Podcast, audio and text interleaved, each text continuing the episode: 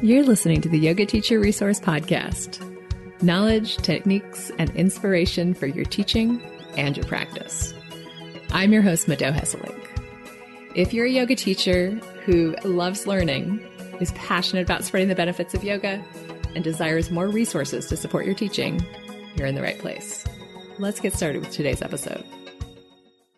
Self-care is a big buzzword these days, and that's a good thing. But how do we make it accessible to more than just the privileged few? And how does body literacy play into the self-care equation? Hello, yoga teacher. Today's podcast guest, Tia Wallace, helps me tackle these questions and a whole lot more. Tia is a yoga teacher of eight years and also an orthopedic and pelvic health physical therapist in Oakland, California, which is the Bay Area.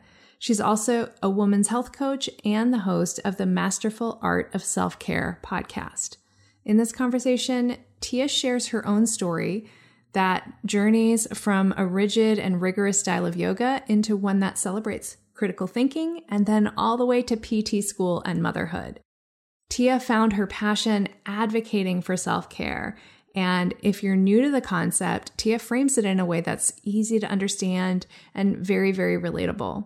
If you're already a self-care advocate yourself, I think you'll love some of the nuance that Tia introduces into the conversation. With that said, let's jump right in and hear from Tia in her own words.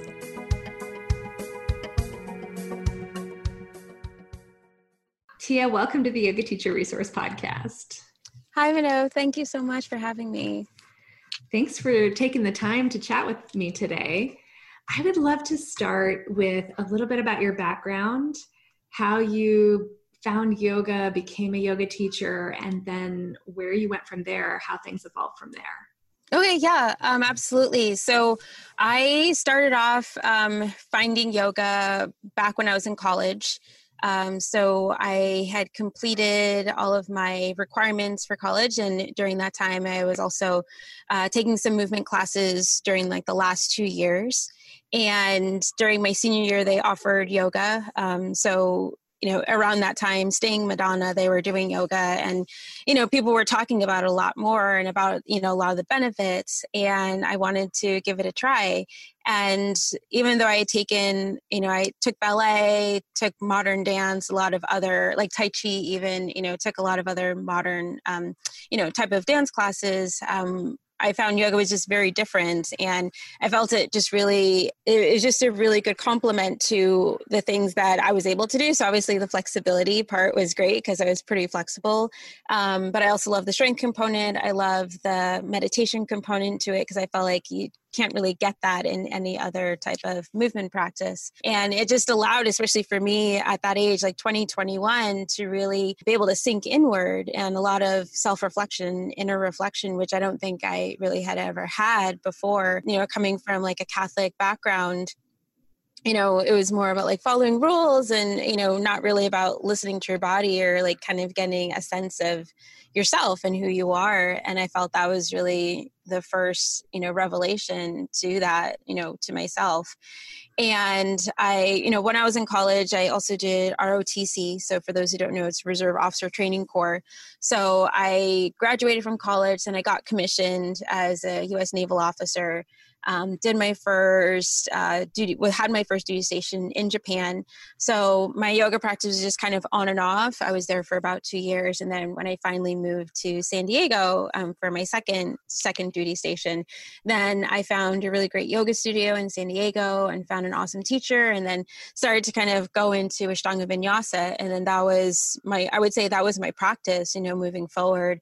Um, so I studied there for probably about two years. And then, you know, I had even asked the teacher, like, do, do you think that I'm good enough to like even teach, you know, as a yoga teacher? And, um, you know, she said, yeah, uh, just because I had been really committed to my practice. So then I moved up to the Bay Area um, after about two or three years that I was there, you know, found a job, but I moved into Alameda, Oakland area. And for me, like the Bay Area was just so vastly different than anywhere else I'd ever been, like even more so than San Diego. Just, you know, I felt um, you know, the culture was different. I felt that I ended up becoming vegetarian when, when I was there, learned about, you know, just urban farming and composting, and, you know, the yoga community was so vibrant there. And so I found a really great yoga studio in San Francisco, um, ended up doing a teacher training there again in Ashtanga Vinyasa. And that's what I ended up teaching, you know, so I ended up teaching around um, the East Bay uh, for, I guess, like eight, nine years. So for quite a long time. And during that time, you know, I think like for most yoga teachers, and you're just like so excited and you just want to learn everything. So I took, you know, prenatal um, teacher training, you know, uh, learn how to also teach kids, did a lot of stuff with um, Judith Hanson Lasater, uh, Relax and Renew, and was really into a lot of the restorative, you know, um, part of the practice, just because I felt like Ashtanga Vinyasa, it's like very type A, and it's like, go, go, go, and push yourself harder. Um, and I was realizing like, yeah, that's great. But also I knew that I also needed to be able to have those times for just rest and restoration. And I wasn't really giving myself that, because I would say, um, especially after I did my teacher training, I was practicing for, um, gosh, like maybe three to four days a week. And like, that's like, you know, um, for those who know Ashtanga, it was like, you know, the A series. And I was like pushing myself really hard because I wanted to get to the B series and I wanted to, you know, continue to progress um, in my practice. And it was really nice to do, you know, some of Judith Hanson Lasater's work. And then I found yin yoga. And then I found Jill Miller. Um, and I actually had first met her when I lived in San Diego, and she had offered one of her first um, workshops. And uh, it was like kind of centered around Nali Kriya, and it was like abdominal churning. And, you know, it was my first time ever seeing anyone ever do Nali Kriya. And I was like, wow, that's so amazing. And, you know, then I followed her work, and it was before she had developed, you know, Yoga Tune Up. Um, so I'd followed her work for a really long time. And then um, when she started doing Yoga Tune Up and she was starting to offer teacher trainings, I went to one of, I was one of the first, you know, um, who did her level one teacher training down in L A. And I fell in love with the concept of Yoga Tune Up, where it's really about, you know, taking your yoga practice and being able to turn it upside down and, you know, in lots of, and really thinking outside of the box. And I think I needed that because I was so much in the Ashtanga Vinyasa world for so long, and my practice was getting boring, and I was starting to get bored. And when I was teaching, I was getting bored. And um, even my practice, like, it wasn't as exciting anymore. And with like her concept and, you know, her way of teaching and teaching other teachers of like really, um, you know, context is key, and being able to think outside the box um, with regards to how you're teaching, I thought was huge for me. And it, it was just a very big awakening. And so that was a big part of it. And then also she does a lot of self-massage using um, self-massage um, therapy tools or yoga balls. And so also for me, that was like huge. It's like, wow, I can get a self-massage, you know, whenever I want to. I don't have to, you know, shell out a lot of money for a massage. But then also I felt like I had so much autonomy, like I had so much control over the pressure that I wanted, where I wanted to focus, you know, my intention. Whereas I feel like, you know, for those who do get massages, a sixty minute massage, you know, you can kind of walk away from it feeling like unsatisfied if it's not, you know, really good, or if you want the massage therapist to work, you know, in a certain area for a longer period of time. Then it was through Jill Miller that then I just kind of got into the world of a lot of corrective exercise and Um, rehabilitative yoga as well too. And, you know, ended up finding Katie Bowman, um, ended up learning about physical therapy um, around that time. And people always ask like, how did you get into physical therapy? And I always, that for me, um, you know, I was at a certain point in my life. Um, I was teaching for a while. I had just gotten married and I wasn't sure what was next for me. You know, I knew like the um, teaching yoga is very, very competitive in the Bay Area. It's hard to, you know, get good teaching gigs. And I didn't know, I knew that I didn't want to teach yoga forever. Like the pay sucked. I was traveling a lot.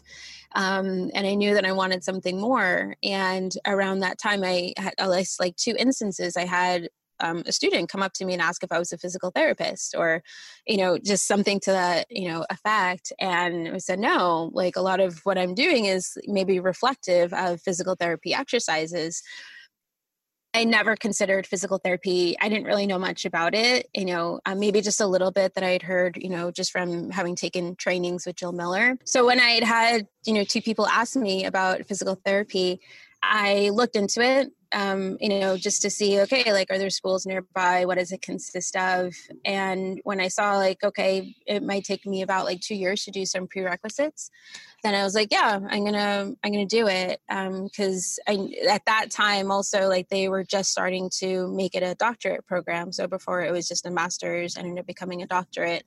And so for me, it was like, yeah, like, because I want to be able to, you know, teach movements, you know, whether it's yoga, whether it's just exercise, whether it's just strength training, but I want to be able to do it in any setting, not just in a yoga studio. Like, if I need to go to a hospital, you know, go to a person's home, like, I can be able to do that. And, and, and unfortunately, like, I felt like the degree, it helped to solidify my competence and what I knew. So that was also a big um, motivation for me. I had signed up to take my first set of prerequisites um, in two thousand twelve. Found out I was pregnant and had gone through my pregnancy halfway through. I was in Mexico with my husband, um, just on a vacation. And I was um, about twenty weeks and started having some complications. And like for, for me, it's like just a very defining moment because um, I ended up miscarrying um, my son at twenty weeks um, after I got back from Mexico. And the, you know, it happened on a Thursday when I was at the hospital, um, and then had the weekend, you know, just to kind of grieve and mourn at home. And then the following week on Monday was my first um, physiology class. And um, I remember missing that first class because I think it was like a Monday, Monday, Wednesday, or Monday, Thursday type of class. So I didn't go on that Monday, but I remember the next day, you know, like I knew the next session was going to be happening. And I remember just like being in bed and thinking to myself, like, I can either move forward and just kind of put my focus, my energy into this next step, this next phase, or I can, you know, stay here in bed and just be really sad and depressed. Um, so I feel like that was, that was my motivation. My driving force was to like get out of bed and just start taking those classes. And that was, I felt like what really pushed me. Um, and I had something to focus on because, um, you know, it was a really tough year for me, um, you know, after having miscarried.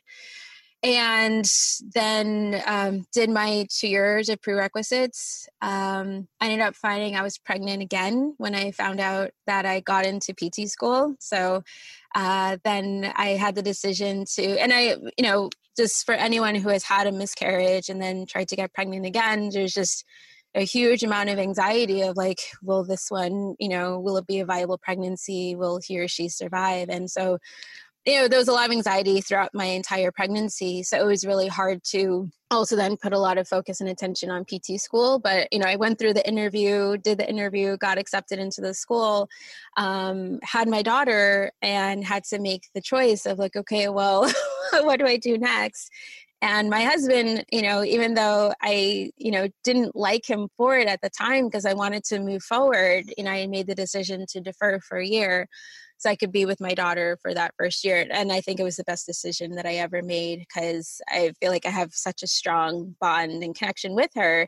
Um, but I think it was important for me to have that because then after a year of being with her, then I was ready, like, okay, I'm ready to, like, get into something else other than just being a stay-at-home mom because it was it was great, but also like I felt like I wasn't using my brain. So uh, the school, so I, I'm up in the Bay Area, Northern California. The school that I got accepted into was down in Southern California, so down by San Diego. So they offered a really great flex program, so especially for um, those who wanted to keep their jobs or, you know, have families. So I had to travel down there two weekends out of the month, and I did that for four years. And for the first year, I brought my daughter with me. So, and we were still nursing. Um, so I was nursing, pumping in the bathroom in between um, classes, and, you know, we stayed at Airbnbs and then eventually stayed with a friend. Graduated last year, started working in December at a hospital-based outpatient um, P T clinic.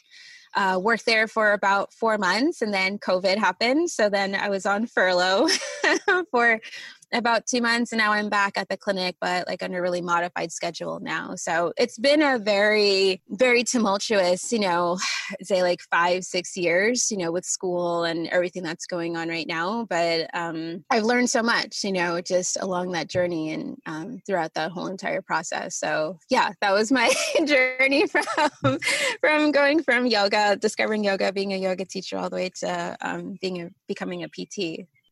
What an, what an incredible story you have. And, and I feel like there's so many opportunities in there, so many lessons in there for yoga teachers. You know, what I think would be really helpful, because this term self-care, it gets thrown around a lot, mm-hmm. but I don't think we always are talking about the same thing. So do you have a definition for self-care that you use? For me, I would define it as something that is, you know, and I I, I want to probably preface it to say like intuitive self-care, just because I've as I spent some time just really on my own journey of self-care. Self-care is going to be very specific, you know, to each individual person. Um, that it's something that can ebb and flow, that it's always constantly evolving as well. And it's something that should be both nourishing, you know, as well as revealing for that person. So I see self-care is not always like a feel-good thing, not all the time. Like I think that there are moments where self-care is also going to be really, it's going to be a lot of hard work. It's going to be revealing some really dark sides that need to be addressed.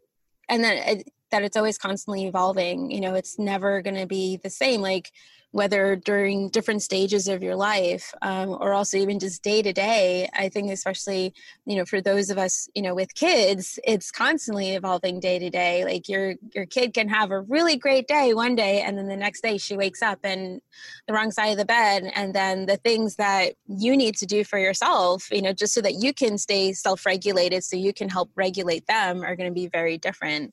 So I, I think that that's like the biggest thing that I've learned is like, it needs to constantly shift because it's not going to be the same. And the days where like, yeah, I want to just maybe roll out on the balls and like, just feel really good, you know, then that's what I need. And then there's other days where I might need to cry, you know, and that's what I need to do. Or other days where I need to vent and I need to go and, you know, talk to my sister and just kind of let things off, you know, get things off my chest. And that's my form of self-care. So it just, it definitely, it varies. And I think it's important for a lot of us to kind of be aware of that, because I think mainstream media, you know, social media, Instagram, they have a picture perfect of, you know, what self-care should look like, you know, or what celebrities do for self-care, but that's not going to fit into a lifestyle of someone who, you know, might be teaching yoga and, and might be, you know, teaching at lots of different studios. Well, I know they're not teaching at studios right now, but, you know, a stay-at-home mom, like that's self-care is not going to be the same compared to, you know, a single person. So I think yeah. to understand that it's going to, it's going to change, you know, just wherever you are in your stage of life. I love what you said about self-care being intuitive, nourishing, and revealing. I think that's a really helpful definition of self-care. The one that I've kind of been working with, and I'd love to hear your take on it, because you said something about self-regulating. Mm-hmm. And so for me, that's kind of what I've been working with in my definition of self-care, that it's about monitoring and regulating our own nervous systems, which does imply that it's going to be constantly changing, right? That we yeah. have to be in relationship with this concept of self-care. I also think it's really important to be considering accessibility when we talk about self-care, because sometimes I think it feels like self-care is something that's a privilege, yeah. right? Mm-hmm. And I want to talk about self-care that is available to anyone, mm-hmm. right? I, I feel like if if self-care is a privilege, then those people who have that privilege, then they can access that, and that's great. They don't need they don't need to really be educated about it if it's a privilege. Mm-hmm. Does that make sense? Like yeah, the yeah. education, if we can if we can educate people about self-care, the goal is to empower. The mm-hmm. goal is to help people access, find their own access, and maybe even just open them up to the possibility that self-care is for everyone. Yeah. I mean, when I started off, so for those who don't know, like I have a podcast called The Masterful Art of Self-Care, and my, my, I guess my mission or my vision of my podcast, you know, has changed and it's morphed over like, I guess the last two and a half years that I've had it. And the initial, you know, was that self-care is available to anybody and everyone, and it shouldn't be dictated by, you know, how much it costs, you know, by price. Um, and it should be accessible to anybody. And I'll, I'll just speak, you know, for myself that, you know, when I was really kind of delving into it, like even just like the term self-care for me didn't really come into my mindset until after I had my daughter, even though I was doing self-care and I was doing yoga and all of these other things, you know, before her. And I thought that that was self-care, but like, to be honest, I don't think that it truly was, because I would say in a way I was really beating myself up, you know, with a practice that really wasn't meant for me. Like the Ashtanga Vinyasa practice wasn't meant for, like for my personality.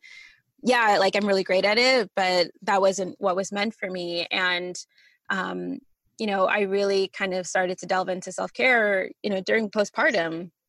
When I was by myself with my daughter, you know, I wasn't working. I didn't have, I didn't have a degree. Well, other than like a bachelor's degree, but I was just teaching yoga. That's what I was doing. And so my income source, you know, had dropped. I had my husband, you know, but, you know, he wasn't gonna like pay to, you know, have me go do a massage or pay for like, um, you know, a postpartum doula. So that way I can, you know, have some free time to go and do some stuff. Like that was really on me if those were things that I wanted to go and do. And then even just the accessibility of being able to leave the home, you know, with a little one, you know, it was scary. You know, it's scary for any first time mom. Um, but I feel like those were big, two big stumbling blocks. And then also just not having a good support system or a network of other moms, or just even my family. Like I'm from New York. So my sisters, my mom and dad, they're all in New York. I'm out in California and I'm with a, a little one, and I didn't have a good support system, unfortunately. And, and then like, as I reflect on that, like those, like that's where self-care really is, is like having that support system, like having mm. an, a community of, whether it's other moms, whether it's family, um, to really help you, to help support you. And then even just also knowing that self-care can be something that doesn't have to cost money, that it can be simple, simple acts of self-care, you know, can be just as, can be good, maybe even better than something that I'm spending like one hundred dollars at a spa, for example. And I didn't realize that. I didn't know that at the time. I thought that I needed to have money in order to access all of these different services. Um, so when I created the podcast, like for me, like that was what I wanted to spread, that message is like, it's accessible to anybody, and it can be simple things that you're doing every day, you know, that can be your self-care, and you don't need to be spending a lot of money. You don't need a lot of time also. And I think most people think like, they feel like I have to then schedule in time, especially if they're already so busy, like, oh, I gotta, you know, make time to do my yoga class or to go get a massage. And it's like, if you have five minutes, like in between you're transitioning from one thing to another, then yeah, if you have the yoga tune up balls, that can be something. It could be like five minutes to go and do like a quick breathing practice. Doesn't have to like have like a big setup. And so, yeah, I'm a huge proponent for just accessibility and, um, and teaching people tools that it can be something, you know, just so simple. It doesn't have to be, you know, take a lot of time. You don't need a lot of space, you know, to do it. Cause like for me, that was, that was what I discovered. Like, when my daughter was sleeping or when she was playing on the ground, okay, that's my time to do some stretching or to, you know, do some self-massage. Um, you know, even with, you know, there were times where like I needed to be creative, you know, and that was what, you know, prompted, like I actually started with a blog and then I didn't follow through with the blog and then in doing the podcast, but it was like those moments, like of even just like having creative time as well. Like that's self-care too, like to be able to like, use the access your other side of your brain as well, um, was when I was nursing her, you know, and then she fell asleep and she was in my lap. Then I'd have my laptop and I would like, you know, write notes or I would just write or, or something like that. So, and, and, and I also don't want it to seem as if like, oh, well, if I could do it, then you can do it. And you can always find the time, because I don't think that's true either. And I don't believe in um, trying to pack your schedule or trying to fit it in. Cause there's also days where it's like, I didn't get to do my journal entry today, and that's okay. And I'm okay with that, you know, and not beating yourself up about it and having a lot of regrets. And I think that all, that's also a form of self-care too. Um, realizing that it doesn't have to be perfect. Um, because I think that there might be this, again, just from what we see, that there um, is this tendency to feel like your self-care practice has to be perfect and it needs to look a certain way. And again, like, it's very individualistic. So if it's like five minutes that you can give to yourself, you know, um, at the beginning of your day, and if that's good enough and that like sets you up for like going to work or taking care of your kids, and at least you're able to self-regulate yourself, like just from that five minute practice, that's better than nothing, you know? And then at least just acknowledging that, you know, you're giving yourself this time, or acknowledging I'm giving myself five minutes, you know, today, right now, and that's good enough for today, and being okay with that. Um, but yeah, and I, like, you're just taking it back to um, when you were talking about self-regulation, I think that your self-care practice should be able to help regulate you as well too. It shouldn't just be for fluff, you know, just doing it just to do it because it's the latest fad or it's the latest trend. I mean, it's, and that's where I feel like the intuition comes in. It's really getting that sense, like, what does my body need at this moment? Because maybe it isn't a sixty minute hard practice. Maybe it's just being in Shavasana, you know, for example. And that's really hard, especially for those who are type A and they're like very used to like doing, doing, doing. And I'm still like that, you know, um, my, my movement practice has definitely shifted where it's not yoga all the time. Um, you know, but then also just, I wake up in the morning and, you know, I have like a set schedule, like, okay, yeah, this is what I'm going to do each day. But also I have to assess, like, when I wake up, like, what's my energy level like, you know, especially it, depending on where I'm at in my cycle. If my body is saying like, no, you know, you need to just chill or just to rest or just to sit quietly or just maybe to move, but, you know, in a more gentler way, then I have to respect and honor that. Because then when I don't do that, then I feel off, you know, and I, and I can sense that. And then like, I just feel bad because, you know, my body, I didn't listen to my body. So do you find that sometimes people, especially mothers, have some sense of guilt around the idea of self-care, or they feel like their family obligations are so intense that to make time for self-care would be cheating their children or their family? Have you, have you seen that pattern? I have. Yeah. I've seen that pattern. I mean, definitely for myself and some of my other mom friends, where then our energy and our focus is definitely, it's on the family, it's on the kids, it's making sure that they're taken care of. And then we take care of ourselves last. And I noticed that, you know, within the first like six months, you know, as soon as like I was like healthy enough and able to like get off the couch and start moving around, and I was healed from my C-section, I was back to cooking, back to grocery shopping, back to cleaning the house, doing all the errands and taking care of my daughter. And there was really no time. It, by the end of the day, I was just so wiped out. I was so tired. So like, you know, reading was like maybe the only thing that I was doing for myself, you know, at the end of the day. And then I was like out by like eight or nine o'clock. And then I was also nursing at night. So I wasn't getting a lot of sleep.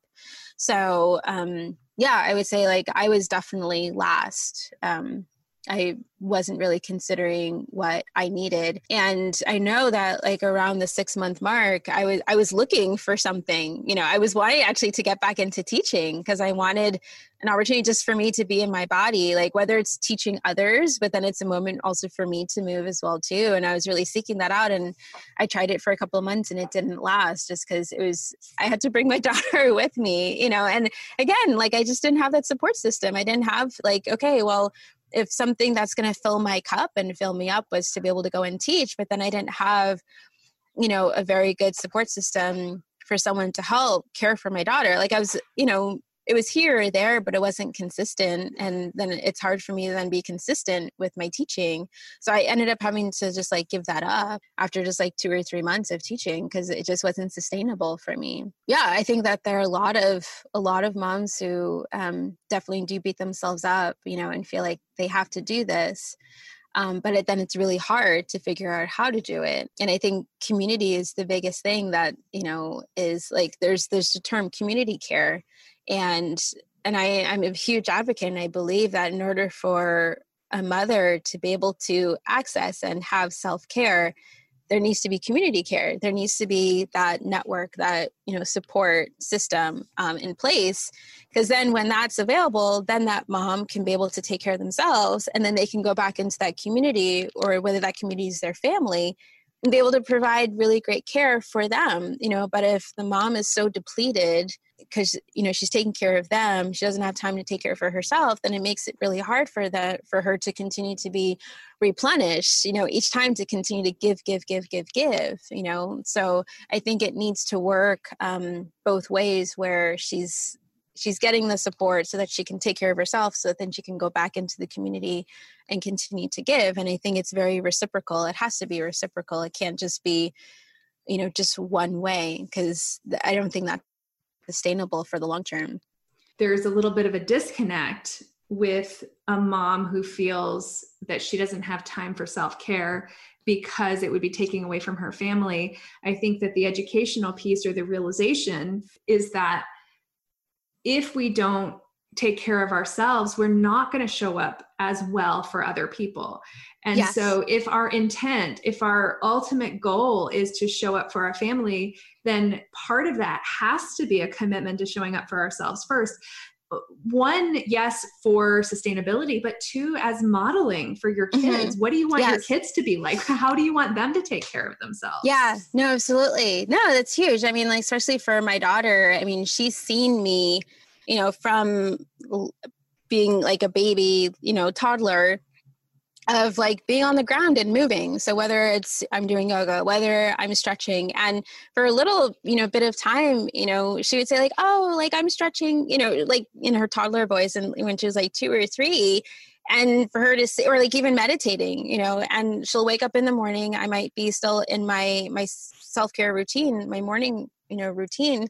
And I'll, I'll tell her, I'll let her know like, oh, I still have to finish up, you know, what I'm doing, or I need to do my meditation practice, or I need to write in my journal.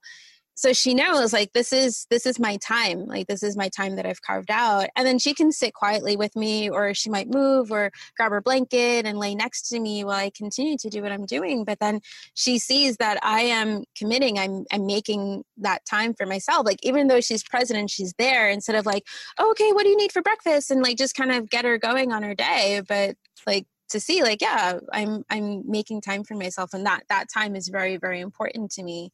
Because I, yeah, I definitely want to model that for her, because ex- I think especially as females in our society, you know, we're, we're told to, I think, you know, just be doing, doing, doing, and not really allowing ourselves just to be, and, you know, um, doing, doing and achieving and getting better and get good grades and do as much as you can.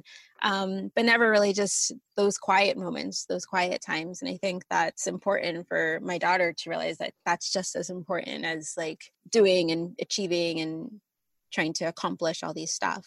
Absolutely. I think it's really quite a powerful message to send our children. Mm-hmm. The other thing about your, the other part of your definition that I really love is this emphasis on community support, because I think that there's a very parallel story when we're very focused on our family, where, yeah, we sometimes don't make time to make friends or make yeah. time for our friendships. Mm-hmm. And I know that I'm very guilty of this, and I have this tendency to like really pour myself into my work and my family. And yeah, I love having my friends out there, but how often do I, do I actually put them on my schedule? Because if they're not, on, you know, it's like, it's not scheduled, yeah. then it's not happening. Yeah. And I think it's, it's an, it's a message I need to hear. And I have to tell myself this over and over, like, you can't survive. You're not an island. You have to have community. Mm-hmm. You have to make time for that and make it a priority.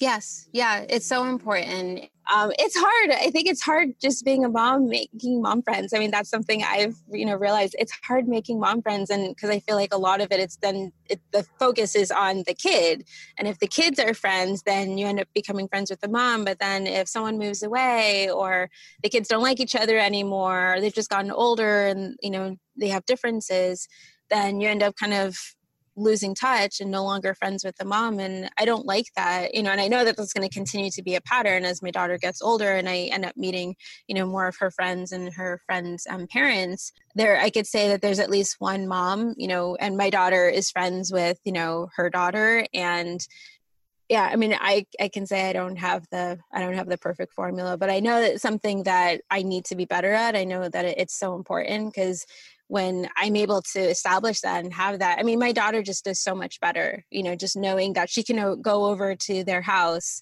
you know, and hang out and play with them, you know, for a couple of hours. And then that gives me time or my husband time to be able to, you know, do the things that we need to go and do, like around the house or take care of ourselves or run errands. So, um, yeah, it's unfortunate that it's not prioritized, you know, in this culture. It's, you know, very like nuclear families, but um, I know that that wasn't the case like years, years and years and years ago. Well, I think you've really pointed out something important for those of us who are parents is that there becomes more chemistry dynamics. You, you know what I mean? Like, let's say the moms have to get along, the dads have to get along, yeah. and the children all have to get along. And now, of course, we've got families that are configured in different ways. So not all families have a mom and a dad, some have two moms, but there are more relationships to, to go, to have to be comfortable, right? Yeah. Mm-hmm. So I do find that finding situations where all those relationships are are comfortable and nurturing and nourishing, that's kind of rare. It actually. Is very rare. Yeah, it is very rare. And I'm thinking that part of part of an invitation for us as moms is to go out and find friends mm-hmm. that are not related to kids, right? Like yeah. Other friends too, our own friends. Which is very true. And it's something that I've, you know, kind of put out into the universe, like for the last two years, like I want to find, I want to just find another friend who is not, doesn't have a kid, you know, just that we have the same interests, you know, and it's a struggle. It's really hard. And then, you know, then if you're also working and schedules don't line up, and then, I mean, like my weekends, really my weekends are with my family, whereas like that would be an opportunity to be able to like hang out and have brunch or something. I, I really can't do that. It's really hard. So, um, you know, maybe, and also I just don't try hard enough. Yeah, well because, too, you know, we so can invite our friends to hang out with our family. Like it, there doesn't have to be another kid and another partner. True. Mm-hmm. To all, but, but there is that transition phase, right? Like you can do yeah. that with a good friend, mm-hmm. but with somebody who you're just kind of trying to get to know. Yeah. That's hard. hard. Yes. Very, very hard. I hope that this conversation is inspiring listeners to expand their view of self-care a bit. And I want to highlight another thing you said. There's a lot of yoga teachers who are have this idea of what self-care should look like and, and what it would look like for them to be succeeding at self-care. And let's let's take that off the table. Self-care is not something to succeed at or fail at. Mm-hmm. It is a relationship. Yes. You and your body, you and your nervous system. And moment by moment, you can be in a deeper relationship or a less intimate relationship with yourself mm-hmm. and your nervous system. Yes, definitely. Yeah. And I feel like then that's where the body literacy part, you know, comes in for me is, I mean, yes, you have to be in relationship with your body. You have to have a deep understanding of your body and what your body's telling you for you to then know, like, okay, this is what my body needs at that time. And then I can then apply this self-care tool or that self-care to it, you know, but then if you don't have that self-awareness of what your body's needing at that moment, it can be really, really hard to, you know, figure out what it's needed, what is needed. And then you're just kind of, you know, doing what everybody else is doing or what's the trendiest thing. Um, and then where you don't feel fulfilled, you don't feel like, okay. And I, I again, like it's taking back to like what I said earlier, where I don't think that um, self-care has to always just be about pleasure. I think that there's going to be also those hard things too, that, you know, um, the hard stuff that I have to do, which is also self-care as well. But I think then it's like realizing like, okay, I know this is going to be hard. I know this is going to suck, but I know that this is what, you know, my body needs or what my, my mind needs at this time, um, in order for me to really thrive, you know, and move forward with whatever it is that you need to do next in your life. So one of the concepts that has been really alive and powerful for me recently, like I've been talking about it a lot, is this concept of clean pain versus dirty pain from Resma Menakem. Are you familiar? Have you read My Grandmother's Hands? I haven't. It's on my, my long queue of books to read. So it's on my Kindle. So this is just really kind of popping out at me when you talk about self-care doesn't always feel good. I was like, yeah. Whoa, that's different from what the normal narrative is.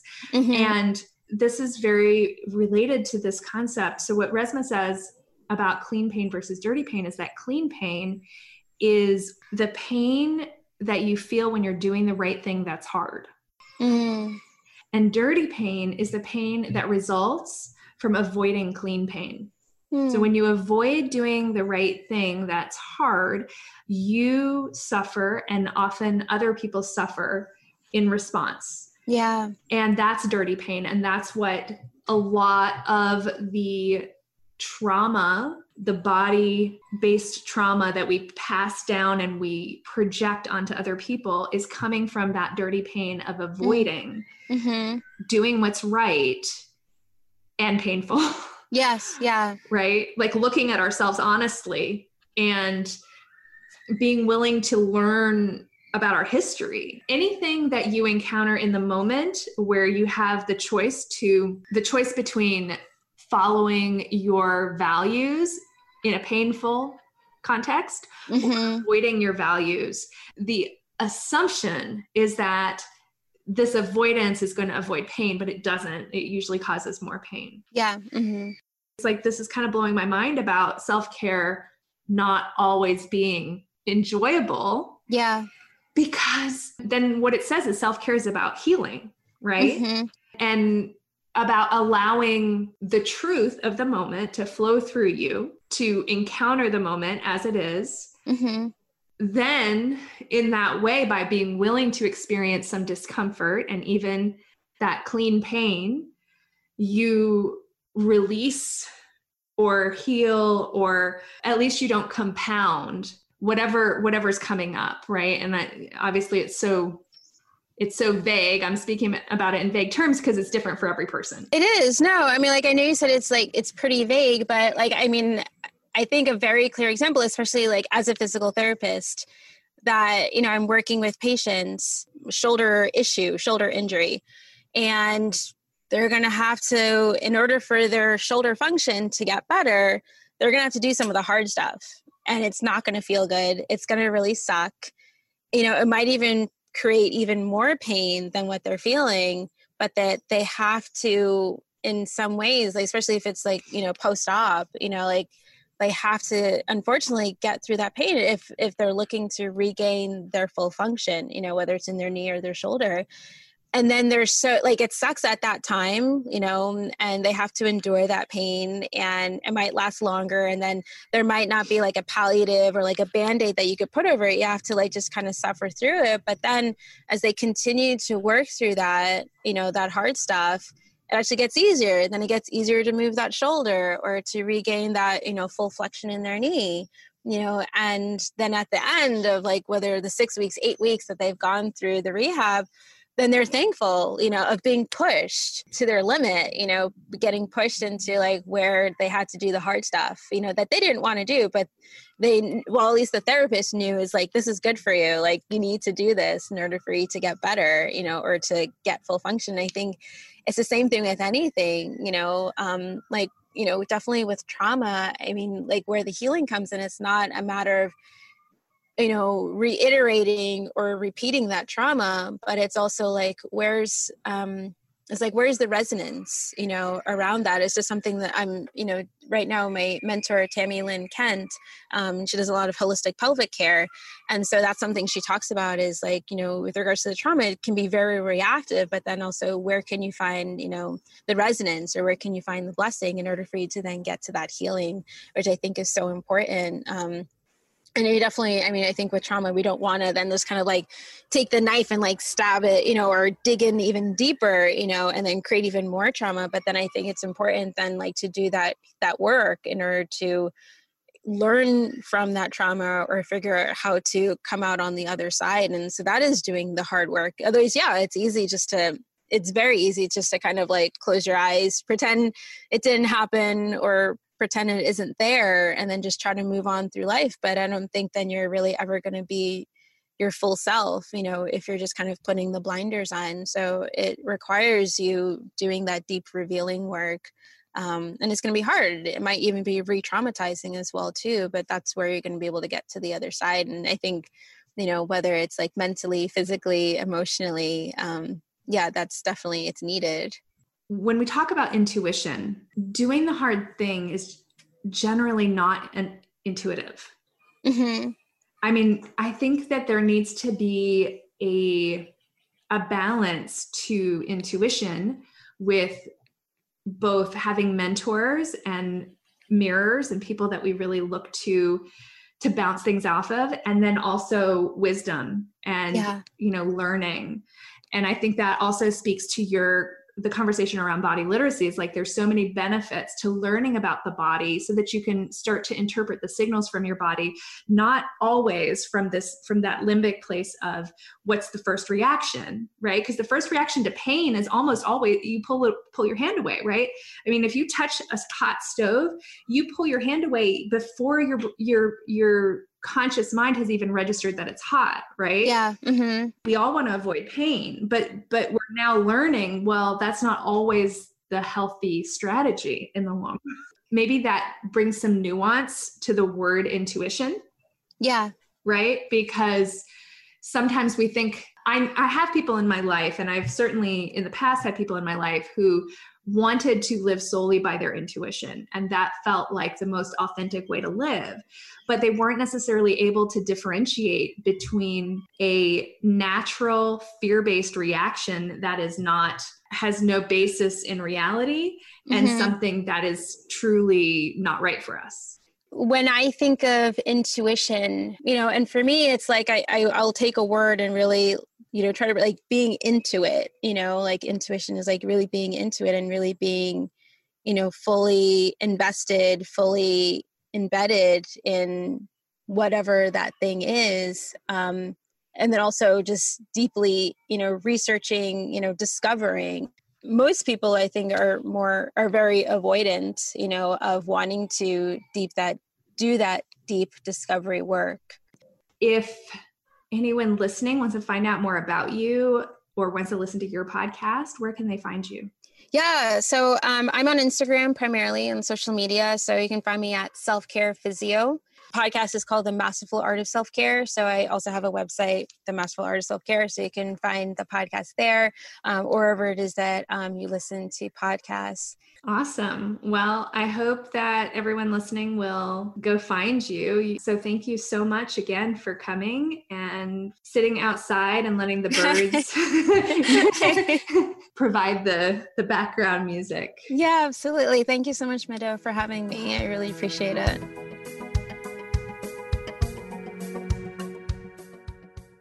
If you've been a listener for any length of time, then you know that I end every episode with a call to check in with your own self-care practices.